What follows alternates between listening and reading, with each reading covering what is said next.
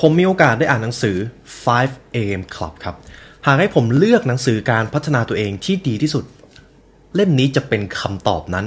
หนึ่งในปัจจัยที่สำคัญที่สุดของความสำเร็จหนีไม่พ้นสิ่งที่เราเรียกว่า นิสัยครับ และความน่าสนใจของหนังสือเล่มนี้ก็คือคุณโรบินชามาครับโค้ชชั้นนำระดับโลก ได้นำกฎ Triple 20 Formula มาปรับใช้กับกิจวัตรในช่วงที่สำคัญที่สุด ผมจะเปรียบเทียบให้ทุกท่านเห็นง่ายๆ เมื่อเราตื่นเช้าเราจะมีกองฟืนที่คอยให้พลังงาน ทีนี้เหลือแค่เพียง trigger ที่จะจุดให้ไฟติดกับฟืนเหล่านั้นคำถามก็คือตัว trigger กับกองฟืนเหล่านั้น คืออะไร และในสัปดาห์นี้เราจะมาพูดถึงหนังสือ 5 AM Club ครับ You are listening to the Library Podcast.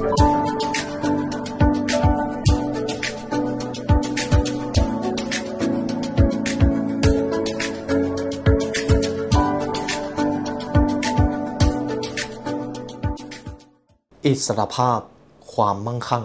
ความสำเร็จ ทั้งหมดล้วนขึ้นอยู่กับความรู้ที่ท่านมี The Library Premium Content เราได้นำเนื้อหาจากทุกตำราความสำเร็จมาถ่ายทอดเป็นคอนเทนต์พิเศษ เพื่อที่จะยกระดับชีวิตสู่ความสำเร็จให้กับทุกท่าน การเอาชนะทุกสมรภูมิชีวิตจากตำราพิชัยสงคราม การสร้างความสำเร็จที่ดีสู่ความสำเร็จที่ยิ่งใหญ่จากตำรา go to Great หรือการค้นหาเป้าหมายและสร้างคุณค่าให้กับโลกใบนี้จากตำรา Start with Why และหากท่านอยากจะยกระดับความสำเร็จในชีวิต เรายินดีและเป็นเกียรติที่จะเป็นเพื่อนร่วมทาง ทุกท่านสามารถเข้ามาเรียนรู้ได้แล้ววันนี้ที่ www.thelibrarylearn.com เพราะการเรียนรู้จะทำให้ท่านเข้าถึงอิสรภาพจากทุกข้อจำกัดของชีวิตครับ ใน episode นี้ผมขออนุญาตเปลี่ยนมุมกล้องนะครับ เพราะว่าผมจำเป็นต้องใช้สไลด์ในการนำเสนอ ผมชื่นชอบหนังสือ 5 AM Club เพราะอะไร หากให้ผมพูดถึงชื่อหนังสือครับ 5 AM มันคือช่วงเวลาตีห้าใช่ไหมครับ หากมองตามเข็มนาฬิกา นี่คือช่วงเวลาที่จะทำให้คุณประสบความสำเร็จในชีวิตหน้าที่การงานจิตวิญญาณและทุกเรื่องครับ ชื่อเต็มๆของหนังสือก็คือ 5 AM Club All Your Morning Elevate Your Life ถ้าคุณเป็นนายกิจวัตรในช่วงเช้าของตัวเองได้ วันวันนั้น ก็จะเป็นของท่านครับ นี่คือแก่นที่สำคัญของหนังสือเล่มนี้ครับ ก่อนอื่นผมอยากจะถามทุกท่านว่า การตื่นเช้ามีผลต่อความสำเร็จมากขนาดไหนครับ ผมเชื่อว่าพอถึงตรงนี้คำตอบของแต่ละท่านก็จะแตกต่างกันไป มันจะไม่มีผิดมีถูกครับ แต่หลังจากที่ท่านได้เรียนบทเรียนนี้ เรามาลองดูกันอีกครั้งว่าคำตอบจะยังเหมือนเดิมอยู่หรือไม่ การตื่นเช้าครับ คุณโรบินชาร์มาให้เหตุผล ผมจะเปรียบเทียบให้ทุกท่านเห็นภาพง่ายๆ การที่เราตื่นเช้ามันเปรียบเสมือนกับว่าเรามีกองฟืนขนาดใหญ่ตั้งรออยู่แล้ว เราขาดแค่ตัว trigger ที่จะไปจุดไฟให้กับกองฟืนเหล่านั้นคำถามก็คือ เจ้าตัว trigger นั้นคืออะไร แล้วเราจะต้องทำอย่างไร ให้กองฟืนที่เรามีอยู่ติดไฟขึ้นมา นี่คือความสำคัญครับ ถ้าคุณตื่นเช้า แสดงว่าคุณมีพลังงานที่รอคอยที่จะได้รับการ trigger อยู่ เรามาดูตรงนี้กัน คุณโรบินชาร์มาได้เขียนหนังสือ 5 AM Club เสน่ห์ของหนังสือเล่มนี้ก็คือเป็นภาษาอังกฤษนะครับ แต่อ่านง่ายมาก ที่สำคัญก็คือคุณโรบินชามาได้เขียนออกมาในแนวของเรื่องเล่าเสน่ห์ของหนังสือที่เป็นเรื่องเล่าก็คือ มันจะทำให้เราอินไปกับเนื้อหาได้ ผมจะไม่ได้เจาะลึกเนื้อหาของการเดินทางของตัวละครนะครับ แต่มีตัวละครหลักๆอยู่ 4 ตัว Spellbinder Stone l i l y ที่เป็นมหาเศรษฐีที่ประสบความสำเร็จ กับผู้หญิงที่เป็น CEO เป็นผู้หญิงที่สามารถประสบความสำเร็จในธุรกิจที่เธอสร้างมา แต่เธอเจอความเครียดเธอบริหารเวลาไม่ได้ แล้วก็กำลังถูกผู้ถือหุ้นฮุบบริษัท กับอีกคนหนึ่งครับ ผมจำชื่อไม่ได้เป็นจิตรกรที่ต้องการที่จะสร้างผลงานด้วยความเชี่ยวชาญ และสร้างผลงานที่ดีที่สุดให้กับโลกใบนี้ ตัวละครหลักๆจะมีอยู่ 4 คนครับเมื่อท่านได้อ่านไปเรื่อยๆครับท่านจะรู้สึกเลยว่า การเดินทางของตัวละครจะมีข้อคิดสอดแทรกอยู่ทุกช่วงเวลา และยิ่งอ่านก็ยิ่งรู้สึกถึงความลึกซึ้งของบทเรียนเหล่านั้นครับ เพื่อไม่เป็นการเสียเวลา ใน episode นี้ผมจะพูดถึงเครื่องมือครับ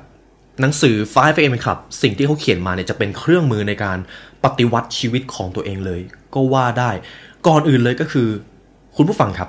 สิ่งที่หนังสือเล่มนี้อยากให้เราลองเริ่มต้นที่จะทำดูก็คือ ตื่นตีห้าครับ ตื่นตีห้า ทำไมถึงจะต้องตื่นตีห้าสมมติผมจะพูดถึงคนทั่วไปนะครับคนที่ทำงาน 9 to 5 ก็จะมีชีวิตแบบปกติคนทั่วไป ซึ่งถ้าคุณตื่นตีห้าอย่างแรกสิ่งที่มีแน่ๆ คุณจะมีเวลามากขึ้น คุณจะมีเวลาเตรียมตัวมากขึ้น คุณจะเริ่มใช้ช่วงเวลาเช้าทำในสิ่งที่มันมีความหมาย เพราะนั่นคือช่วงเวลาที่ท่านอยู่กับความเงียบสงบ ท่านไม่ได้ถูก distract จากอะไร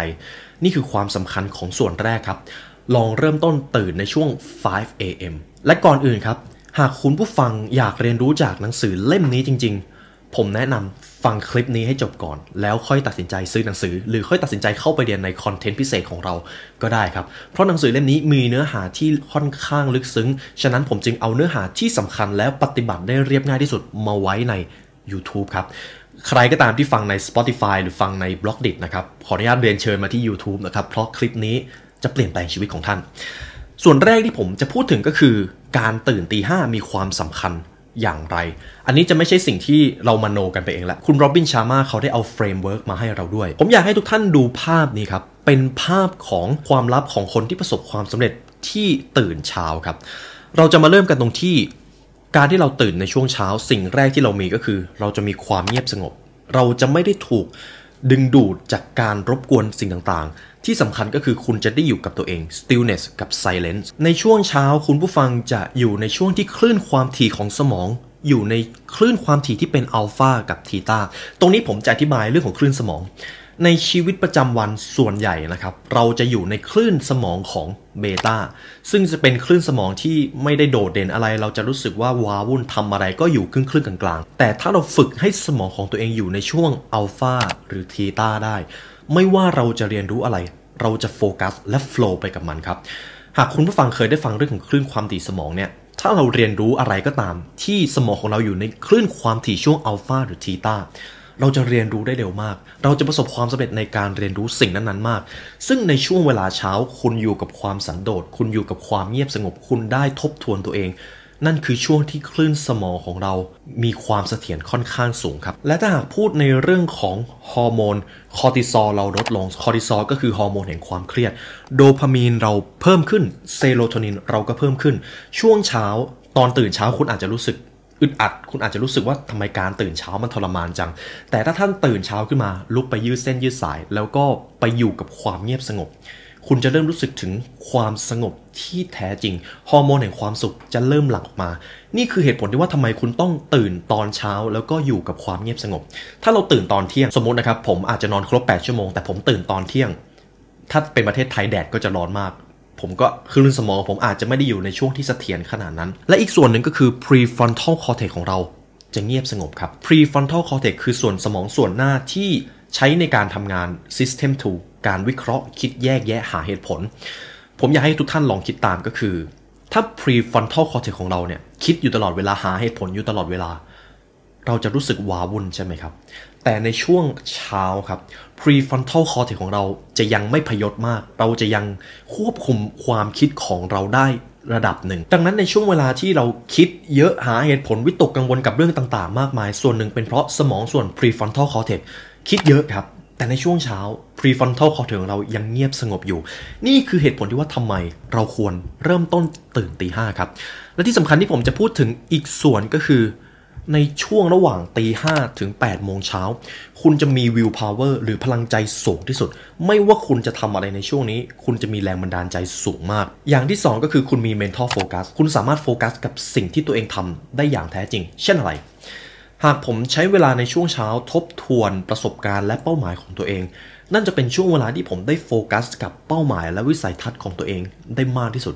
อันที่ 3 ก็คือคุณจะมี energy ครับ ตอนที่คุณลุกจากเตียงคุณอาจจะรู้สึกไม่ค่อยมีพลังงาน แต่เมื่อคุณเริ่มไปยืดเส้นยืดสาย คุณเริ่มดื่มน้ำคุณเริ่มทำกิจวัตรที่เป็นตัว trigger กองฟืนแห่งพลังงาน คุณจะมี energy สูงมาก และอีกส่วนหนึ่งที่สำคัญที่สุดสำหรับการตื่นเช้าก็คือ คุณคือคนที่มีวินัยครับ ถ้าคุณทำได้อย่างสม่ำเสมอมากพอ มันจะเป็นการตอกย้ำให้ตัวเองรับรู้ว่า คุณคือนายของความขี้เกียจ คุณไม่ใช่ทาสของอารมณ์ คุณไม่ใช่ทาสของความรู้สึกใดๆ คุณคือคนที่มีระเบียบวินัยในการใช้ชีวิต มันคือการปลูกฝังครับ ผมว่านี่คือข้อที่สำคัญที่สุด เรามาดูข้อนี้ครับ the three step success formula ผมจะมาพูดถึงส่วนนี้ก็คือ การที่เราจะเรียนรู้อะไรหรือทำนิสัยอะไรให้มันเกิดขึ้นจนกลายเป็นกิจวัตรจะมีอยู่ 3 อย่าง ยิ่งถ้าเป็นเรื่องนิสัยของการประสบความสำเร็จ คุณจะต้องมี 3 องค์ประกอบนี้ในการสร้างปัจจัยนั้น อันที่ 1 คือ better awareness ครับ better awareness คืออะไร มันคือการรับรู้ครับ หากให้ผมพูดง่ายๆเลยก็คือมันคือการนิยามความสำเร็จของตัวเองได้ มันคือการรู้ว่าตัวเองมีเป้าหมายค่านิยมอะไร และสเต็ปที่ 2 ที่ผมจะพูดถึงก็คือ implementation การเลือกลงมือทำการ execution และส่วนที่ 3 ก็คือเกิดผลลัพธ์ขึ้น นี่คือกฎง่ายๆครับในการที่จะสร้างความสำเร็จอะไรก็ตาม แต่ทุกท่านครับ หลายครั้งที่เราไม่รู้ว่าเรากำลังทำบางสิ่งบางอย่างไปทำไม ส่วนใหญ่เราจะขาดสเต็ปที่ 1 ครับ ในการที่จะเริ่มต้นทำอะไรให้ประสบความสำเร็จ คุณต้องเริ่มต้นในการทบทวนตระหนักแล้วก็มีเป้าหมายมีวิสัยทัศน์ในสิ่งที่ทำนี่คือส่วนที่สำคัญมาก คุณผู้ฟังมีเป้าหมายไหมครับ ผมเชื่อว่าเราทุกคนมีเป้าหมายที่อยากจะทำให้สำเร็จ เขียนเป้าหมายออกมาครับ ลองตอบตัวเองดูว่าใน 5 ปี 10 ปีต่อจากนี้ คุณอยากจะเป็นใคร และถ้าคุณตอบได้แล้ว คุณจะต้องมีแผนการหรือกลยุทธ์อะไรบ้าง เพื่อที่จะสร้างให้เป้าหมายนั้นเป็นจริง ส่วนในส่วนที่ 2 ก็คือ better choice ครับ มันคือการตัดสินใจเลือกที่จะลงมือทำกับเป้าหมาย พอเรามีกลยุทธ์ พอเราเริ่มรู้แล้วว่าเราจะต้องใช้เป้าหมายหรือแผนการอะไรบ้างในการสร้างความสำเร็จที่เรานิยามมา คุณต้องลงมือทำแน่นอนถ้าเราไม่ลงมือทำถ้าเราไม่ take action มันจะไม่มีอะไรเกิดขึ้นเลย และเมื่อเราทำได้อย่างสม่ำเสมอมากพอ ผมให้ทุกท่านจำคำนี้ไว้นะครับ สม่ำเสมอครับ เมื่อนั้นครับ ผลลัพธ์ที่ยอดเยี่ยมจะตามมาเอง นี่คือส่วนของ Tree Success Formula ถ้าท่านอยากจะสร้างความสำเร็จให้มันเกิดขึ้น เริ่มต้นที่ Tree Success Formula ครับ เขียนมันออกมา แล้วก็ดูว่าต้องทำอะไรบ้างเพื่อที่จะทำให้สิ่งที่เราเขียนเป็นจริง ลงมือทำแล้วรอดูผลลัพธ์เกิดขึ้นทำอย่างสม่ำเสมอ เรื่องของความสำเร็จไม่เคยมีเส้นชัยครับ เราต้องทำไปตลอดชีวิต ต่อไปบทเรียนที่ผมจะพูดต่อก็คือกฎ 5 3 1 ครับ นี่จะเป็นอีกกฎที่สำคัญ ผมเชื่อว่ามันจะมีอยู่ช่วงหนึ่งที่ที่พอเราตั้งเป้าหมาย เราจะเริ่มสงสัยกับตัวเองแล้วว่า เราจะทำได้จริงหรือเปล่า สิ่งที่เราฝันเนี่ยมันเกินกำลังเราไปหรือเปล่า เราไม่ได้มีพรสวรรค์นะ เราไม่ได้มีต้นทุนนะ หากใครรู้สึกแบบนั้น เรามาดูกฎข้อนี้กันก่อน ผมว่ากฎข้อนี้สามารถให้แรงบันดาลใจได้มหาศาล เรามาเริ่มกันตรงนี้ 5 3 1 คืออะไร มันคือ creed of the willpower warrior ครับ มันคือกฎแห่งการสร้างนักรบก็ว่าได้ เรามาดูที่เลข 5 ก่อน มันจะมีความจริงอยู่ 5 ข้อที่คุณต้องรู้ในการประสบความสำเร็จ ข้อที่ 1 คนที่เป็นมืออาชีพ ไม่มีคนสำเร็จคนไหนที่ born to be ครับ ทุกคนเกิดจากการฝึกฝน ทุกความสำเร็จเกิดจากการผลักดันกิจวัตรวันแล้ววันเล่า เขาไม่ได้ทำเป็นสัปดาห์ เขาไม่ได้ทำเป็นเดือนเขาทำกันเป็นปีๆดังนั้นความสำเร็จมันฝึกกันได้ครับ ความจริงข้อที่ 2 ครับ การฝึกฝนมันคือการฝึกกล้ามเนื้อสมองของตัวเอง หากคุณมีวินัยในการทำกิจวัตรอะไรซ้ำแล้วซ้ำเล่า มันคือการฝึกสมองของตัวเองครับ หากผมอยากจะเชี่ยวชาญอะไรก็ตาม หากผมฝึก จนมีวินัยกล้ามเนื้อในสมองของผม ก็จะแข็งแกร่งมากขึ้น ในช่วงแรกผมอาจจะรู้สึกว่าทำไมมันทำได้ยากจัง สิ่งที่ผมอยากจะเชี่ยวชาญมันเริ่มต้นได้ยากมากเลย แต่ถ้าผมอยู่กับกิจวัตรนั้นได้นานมากพอ ไม่มีทางที่ผมจะไม่เก่งขึ้นครับ ผมจะเชี่ยวชาญมากขึ้น ผมจะรู้เทคนิคมีกลยุทธ์ในการดำเนินกิจวัตรนั้นมากขึ้น ความจริง ข้อที่ 3 แรงบันดาลใจจะค่อยๆ ผ่อนลงไปตลอดเวลาครับ เวลาเราเรียนได้เรียนรู้หรือได้แรงบันดาลใจมาจากใครก็ตาม เราจะมีแรงบันดาลใจอยู่ช่วงหนึ่ง แต่หลังจากนั้นมันจะค่อยๆผ่อนครับ มันจะค่อยๆผ่อน คุณจะต้องเติมเชื้อไฟให้กับตัวเองอยู่เสมอ อย่ากกลัวการเปลี่ยนแปลงออกจากคอมฟอร์ทโซนนั่นคือวิธีที่ดีที่สุดที่จะทำให้คุณเติบโตมากยิ่งขึ้น นี่คือความจริงข้อที่ 3 ความจริงข้อทีสี่4 ครับ การที่จะติดตั้งนิสัยแห่งความสำเร็จหรือนิสัยที่ดี ต้องใช้เวลาครับ อันนี้เป็นเรื่องที่สำคัญมาก หากคุณอยากจะมีนิสัยที่ดีอย่างเช่น อยากจะออกกำลังกายอย่างสม่ำเสมอ มันต้องใช้เวลาไม่มีทางที่คุณจะยึดติดอยู่กับนิสัยใดได้ เพียงแค่ช่วงเวลาสั้นๆ ของเหล่านี้ต้องใช้เวลาครับ ความจริงข้อที่ 5 ก็คือ หากคุณสามารถสร้างนิสัยที่เกี่ยวข้องกับความสำเร็จได้เพียงหนึ่งอย่าง นิสัยที่ดีอื่นๆ มันจะตามมาในภายหลัง ผมว่าความจริงข้อนี้เป็นอีกความจริงที่ค่อนข้างทรงพลัง หากคุณเริ่มออกกำลังกายอย่างสม่ำเสมอ คุณจะเริ่มรักสุขภาพตัวเอง คุณจะเริ่มเลือกอาหารที่ดี และเมื่อคุณออกกำลังกายได้บ่อย คุณมีฮอร์โมนแห่งความสุขมากขึ้น คุณเริ่มตัดสินใจได้ดีขึ้น คุณมีปฏิสัมพันธ์กับคนรอบข้างได้ฉลาดมากขึ้น เกิดจากการติดตั้งเพียงนิสัยเดียว นี่คือสิ่งที่สำคัญอาจจะเป็นเครื่องทุ่นแรงในการสร้างชีวิตที่ประสบความสำเร็จก็ว่าได้ นี่คือกฎเลข5ครับกฎเลข5ต่อไปผมจะพูดถึงกฎ เลข 3 three values of heroic habit makers สามสิ่งที่สำคัญในการที่จะสร้างนิสัยที่ยอดเยี่ยม ข้อที่ 1 หากคุณอยากจะสร้างนิสัยที่ยอดเยี่ยมก็คือ คุณต้องมีความสม่ำเสมอ และความทรหดครับ แน่นอนมันใช้เวลา คุณจะต้องมีความสม่ำเสมอ คุณจะต้องมีระเบียบวินัยในการใช้ชีวิต ไม่มีเทคนิคใด ๆ ไม่มีการมีซิกแพคภายใน 1 สัปดาห์ ไม่มีการประสบความสำเร็จภายใน 1 เดือนไม่มีครับ ความสม่ำเสมอคือกุญแจที่สำคัญที่สุด จงมีระเบียบวินัยในการใช้ชีวิต ข้อที่ 2 ก็คือ หากคุณอยากจะมีนิสัยที่ดี จงทำสิ่งที่เริ่มต้นให้จบครับ และเมื่อคุณทำแบบนั้นได้ คุณจะได้ความเคารพตัวเองมา โดยอัตโนมัติกฎข้อที่ 3 ครับ the way you practice in private shows how you perform in public กฎข้อนี้ผมชอบมาก อะไรก็ตามที่คุณทำในช่วงเวลาตอนอยู่คนเดียว สิ่งเหล่านั้นมันจะนำไปแสดงผลตอนที่คุณอยู่ในที่สาธารณะ เช่น ตอนที่ผมอยู่คนเดียวหากผมดูแลตัวเอง ผมเรียนรู้ผมอ่านหนังสือ ผมพยายามเรียนรู้จากคนที่ประสบความสำเร็จ กิจวัตรที่ผมทำตอนอยู่คนเดียว มันจะถูกเอาไปถ่ายทอดตอนที่ผมอยู่ในที่สาธารณะด้วย สิ่งที่คุณทำตอนอยู่คนเดียว จะถูกเอาไปเสนอต่อคนทั้งโลกครับ ดังนั้นสิ่งที่ท่านควรโฟกัสมากที่สุดก็คือโฟกัสกิจวัตรตอนที่คุณทำอยู่คนเดียว ช่วงเวลาเหล่านั้นคือสิ่งที่กำหนดนิยามตัวตนในอนาคตของเราได้ชัดเจนมากที่สุดครับ ส่วนเลขหนึ่งครับ เลขหนึ่งข้อสุดท้ายก็คือ one general theory of self discipline กฎที่สำคัญที่สุดสำหรับการมีระเบียบวินัยในชีวิต นักรบที่ยอดเยี่ยมไม่ได้ถูกสร้างมาจากการอยู่แต่ในพื้นที่ความสบาย นักรบที่ยอดเยี่ยม ล้วนต้องเจอกับความอึดอัด เจอจากการตัดสินใจยากๆ และลงมือทำในสิ่งที่ท้าทายที่คนอื่นไม่อยากทำนี่คือวิถีทางที่นักรบถูกสร้างขึ้นมา กฎ 5 3 1ครับนี่คือกฎที่สำคัญไม่ว่าคุณจะมีพรสวรรค์หรือไม่ไม่ว่าคุณจะมีต้นทุนที่เสียเปรียบหรือได้เปรียบก็ตาม มันอาจจะไม่ได้สำคัญเลยถ้าคุณรู้กฎ 5 3 1 ขอให้ทุกท่านจำกฎนี้ไว้ให้ดี เอาละครับ ในพาร์ตต่อไปในหัวข้อนี้ผมจะพูดถึง four interior empires อะไรคือ four interior empires หากให้ผมอธิบายถึงส่วนนี้ก็คือ 4 ปัจจัยที่คุณจะต้องดูแลให้ดีทั้งชีวิตครับ ผมจะมาเริ่มที่ตัวแรกก็คือ mindset mindset คืออะไร mindset คือกรอบความคิดครับ หากทุกท่านเคยฟังหนังสือของคุณ Carol Susan d w e c k เนี่ยจะเข้าใจกันดีว่า mindset เป็นสิ่งที่สำคัญมาก mindset คือ อาจจะเป็นเลนแว่นในการมองโลกของคนคนนั้น mindset คือเครื่องมือที่คนนั้นใช้ในการรับมือกับทุกสถานการณ์ในชีวิต คุณจะต้องมี mindset ที่เป็น growth mindset ครับ นี่คือสิ่งที่สำคัญส่วนที่ 1 hard set hard set คือการขอบคุณในสิ่งที่ตัวเองมี หากคุณประสบความสำเร็จไม่ว่าจะเป็นเรื่องอะไรก็ตาม แต่ถ้าคุณไม่เคยพึงพอใจกับชีวิตของตัวเอง คุณก็จะไม่มีความสุข เราอยากมีความสุขหรือความทุกข์ครับ แน่นอน ส่วนใหญ่อยากจะมีความสุข ดังนั้นมันเป็น gratitude mindset จงขอบคุณในสิ่งที่ตัวเองมี จงพึงพอใจ หรือแม้แต่ในตอนนี้ครับ ท่านก็กำลังพาตัวเองมาหาความรู้มาเรียนรู้ที่จะเป็นคนที่ยอดเยี่ยมมากขึ้น ไม่มีเหตุผลที่เราจะไม่ขอบคุณตัวเองครับ ส่วนที่ 3 ก็คือ health set ครับ health คือสุขภาพ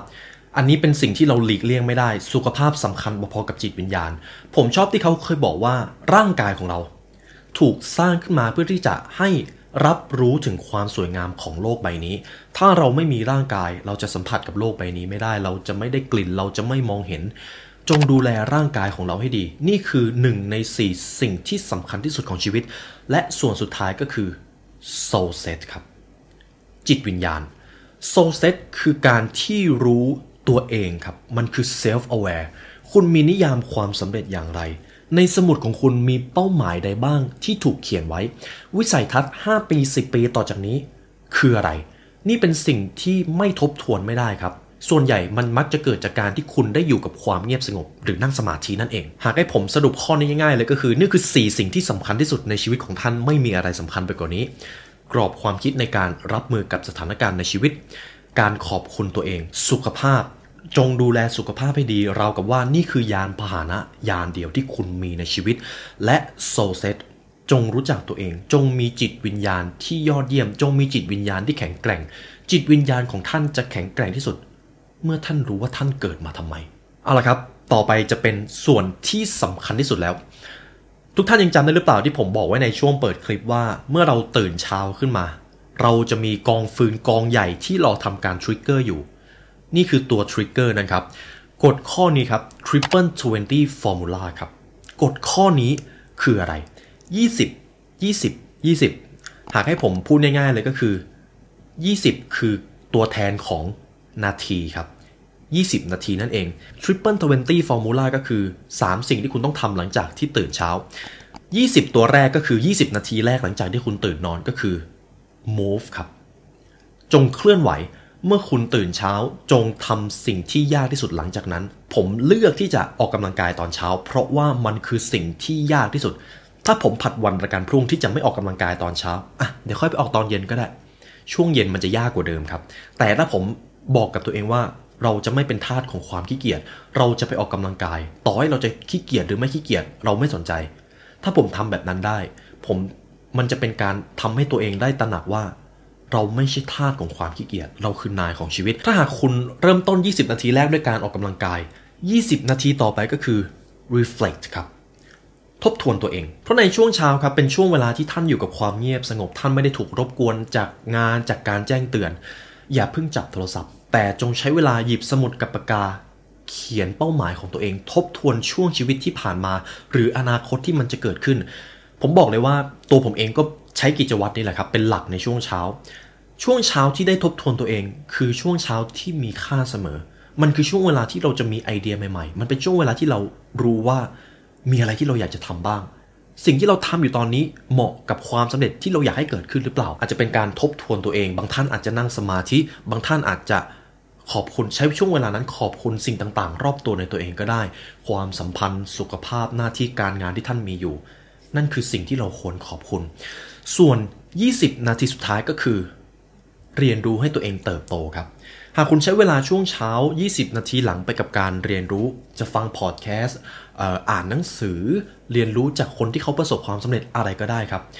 ช่วงเช้าจะเป็นช่วงเวลาที่สมองเรายังโล่ง และยิ่งถ้าเราได้ออกกำลังกายมาก่อน ยิ่งเราได้ทบทวนตัวเองมาก่อน และถ้าเรามาเรียนรู้หลังจากนั้น